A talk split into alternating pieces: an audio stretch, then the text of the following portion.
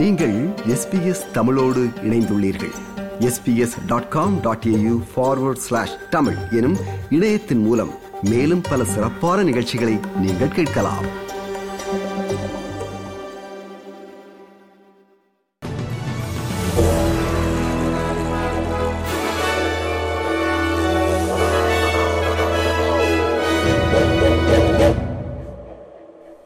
வணக்கம். இன்று நவம்பர் மாதம் இருபதாம் தேதி திங்கட்கிழமை செய்திகள் வாசிப்பவர் ரேணுகா துரைசிங்கம். ஆப்டஸ் நிறுவனத்தின் சிஇஓ தலைமை நிறைவேற்று அதிகாரி கெலிபாய ரோஸ்மெரின் தனது பதவியிலிருந்து விலகுவதாக அறிவித்துள்ளார். கடந்த நவம்பர் எட்டாம் திகதி நாடளாவிய ரீதியில் ஆப்டஸ் சேவைகள் செயலிழந்திருந்த பின்னணியில் இவரது பதவி விலகல் இடம்பெற்றுள்ளது. பதவி விலகுவதற்கான சரியான தருணம் இதுவென தான் கருதுவதாக ரோஸ்மெரின் குறிப்பிட்டுள்ளார். ஆஸ்திரேலியாவின் குடிவரவு தடுப்பு காவலிலிருந்து விடுவிக்கப்பட்ட தொன்னூற்றி மூன்று பேருக்கு இன்னும் கடுமையான விசா நிபந்தனைகளை பயன்படுத்துவதற்கான அரசின் அவசர சட்ட திருத்தம் சட்ட ரீதியாக சவாலை எதிர்கொள்ளக்கூடும் என தெரிவிக்கப்படுகிறது. இறுக்கமான அறிக்கையிடல் தேவைகளை மீறுபவர்களுக்கு சிறை தண்டனை விதித்தல் உட்பட விடுவிக்கப்பட்டவர்கள் தொடர்பிலான மிக கடுமையான கட்டுப்பாடுகள் அடங்கிய சட்டம் அரசின் அதிகாரங்களுக்கு அப்பாற்பட்டதாக இருக்கலாம் என அரசியலமைப்பு நிபுணர் ஜார்ஜ் வில்லியம்ஸ் தெரிவித்துள்ளார். தெரிவித்துள்ளார் மேற்கு ஆஸ்திரேலிய பிரீமியர் ராஜர் குக் வர்த்தகம் மற்றும் முதலீட்டு வாய்ப்புகள் தொடர்பான உயர்மட்ட சந்திப்புகளுக்காக சீனா செல்கிறார். இரண்டாயிரத்தி இருபத்தி இரண்டு மற்றும் இருபத்தி மூன்றுக்கு இடையில் நூற்றி ஐம்பத்தி எட்டு பில்லியன் டாலர்களுக்கும் அதிகமான பெறுமதியான பொருட்கள் வர்த்தகம் செய்யப்பட்ட நிலையில் மேற்கு ஆஸ்திரேலியாவின் மிகப்பெரிய வர்த்தக பங்காளியாக சீனா உள்ளது. நான்கு நாள் பயணமாக அங்கு செல்கின்ற பிரீமியர் ரஜா குக் சுற்றுலா சர்வதேச கல்வி மற்றும் விமான போக்குவரத்து ஆகியவை தொடர்பிலும் பேச்சு நடத்த உள்ளதாக தெரிவித்தார்.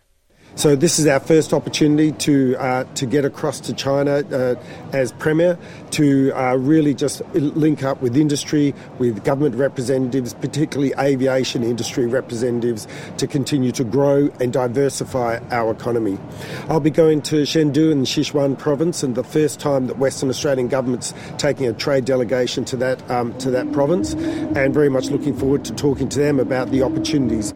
கடந்த செவ்வாயன்று ஜப்பானை சுற்றியுள்ள சர்வதேச கடற்பரப்பில் வைத்து ஆஸ்திரேலிய கடற்படை வீரர்கள் மீது சீன போர்க்கப்பல் ஒலி அலை தாக்குதல் நடத்திய சம்பவம் பற்றிய செய்தி தாமதமாக வெளியிடப்பட்டதான விமர்சனங்களுக்கு உள்துறை அமைச்சர் கிளியா ஓனில் பதிலளித்துள்ளார். குறித்த சம்பவம் நடந்து ஐந்து நாட்களுக்கு பிறகு அது பற்றிய விவரங்கள் வெளியிடப்பட்டது ஏனென்றும் சீனாவிடம் இது தொடர்பில் கேள்வி எழுப்பப்படுமா எனவும் எதிர்க்கட்சி லேபர் அரசிடம் கேள்வி எழுப்பியிருந்தது. இதற்கு பதிலளித்துள்ள அமைச்சர் கிளியா ஓனில் இந்த சம்பவம் குறித்து ஆஸ்திரேலியாவின் கருத்துக்கள் சீனாவிடம் தெரியப்படுத்தப்பட்டுள்ளது என்றார் Um, the safety of Australian military personnel is paramount to the Australian government, and what occurred here is something that we don't want to see continued. Um, this incident occurred on Tuesday last week, and the Australian government has made its views known to the Chinese government through the appropriate channels. நேற்றைய தினம் மெல்பர்னின் மோர்னிங்டன் peninsula பகுதியில் mount மார்த்தாவுக்கு மேற்கே பன்னிரண்டு kilometre தொலைவில் board Philip பேயில் ஒரு முன்னாள் ராணுவ விமானம் நடுவானில் மற்றொரு இலகுரக விமானத்துடன் மோதிய பின்னர் கடலில் விழுந்தது.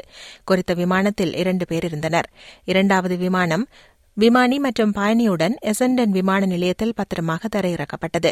கடலில் விழுந்த விமானத்தையும் அதில் போன இருவரையும் தேடும் பணி தொடர்கிறது.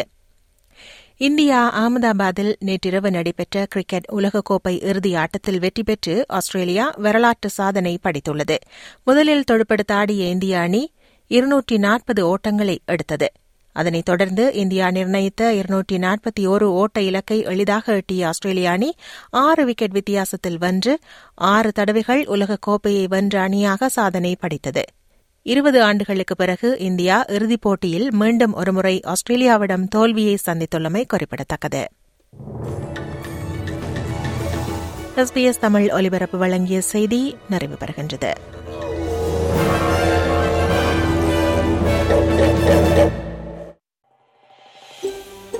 இது போன்ற மேலும் பல நிகழ்ச்சிகளை கேட்க வேண்டுமா?